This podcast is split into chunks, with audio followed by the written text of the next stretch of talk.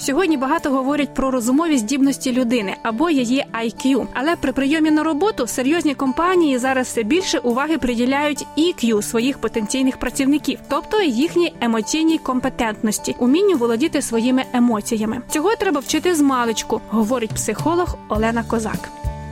Статус мама. Діти не вміють розрізняти свої емоції самі по собі. Вони їх проявляють в поведінці. Яким чином? Наприклад, якщо дитина себе поводить таким чином, обманює, б'ється, е, говорить погані слова або ж тікає з дому, це означає те, що за цією поведінкою є певна емоція. Дитина може відчувати біль, самотність або почуття провини. Їй може бути соромно чи страшно. Ці емоції штовхають її на негативні вчинки, які нас обурюють, але підсвідомо дитина чекає допомоги.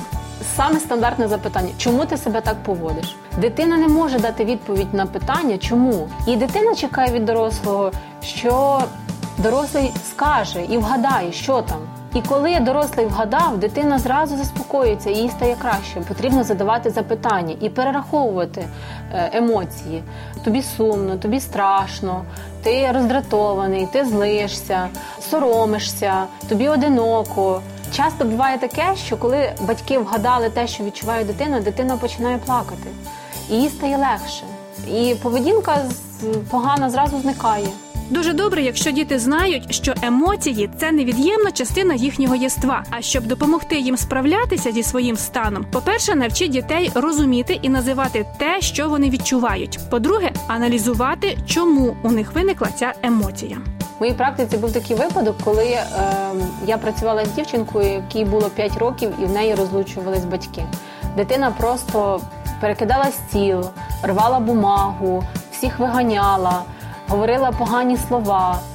І приходилося досить довгий час витрачати на те, щоб сидіти біля неї, коли вона все це робить, і говорити: тобі сумно, тобі зараз одиноко, ти, ти переживаєш.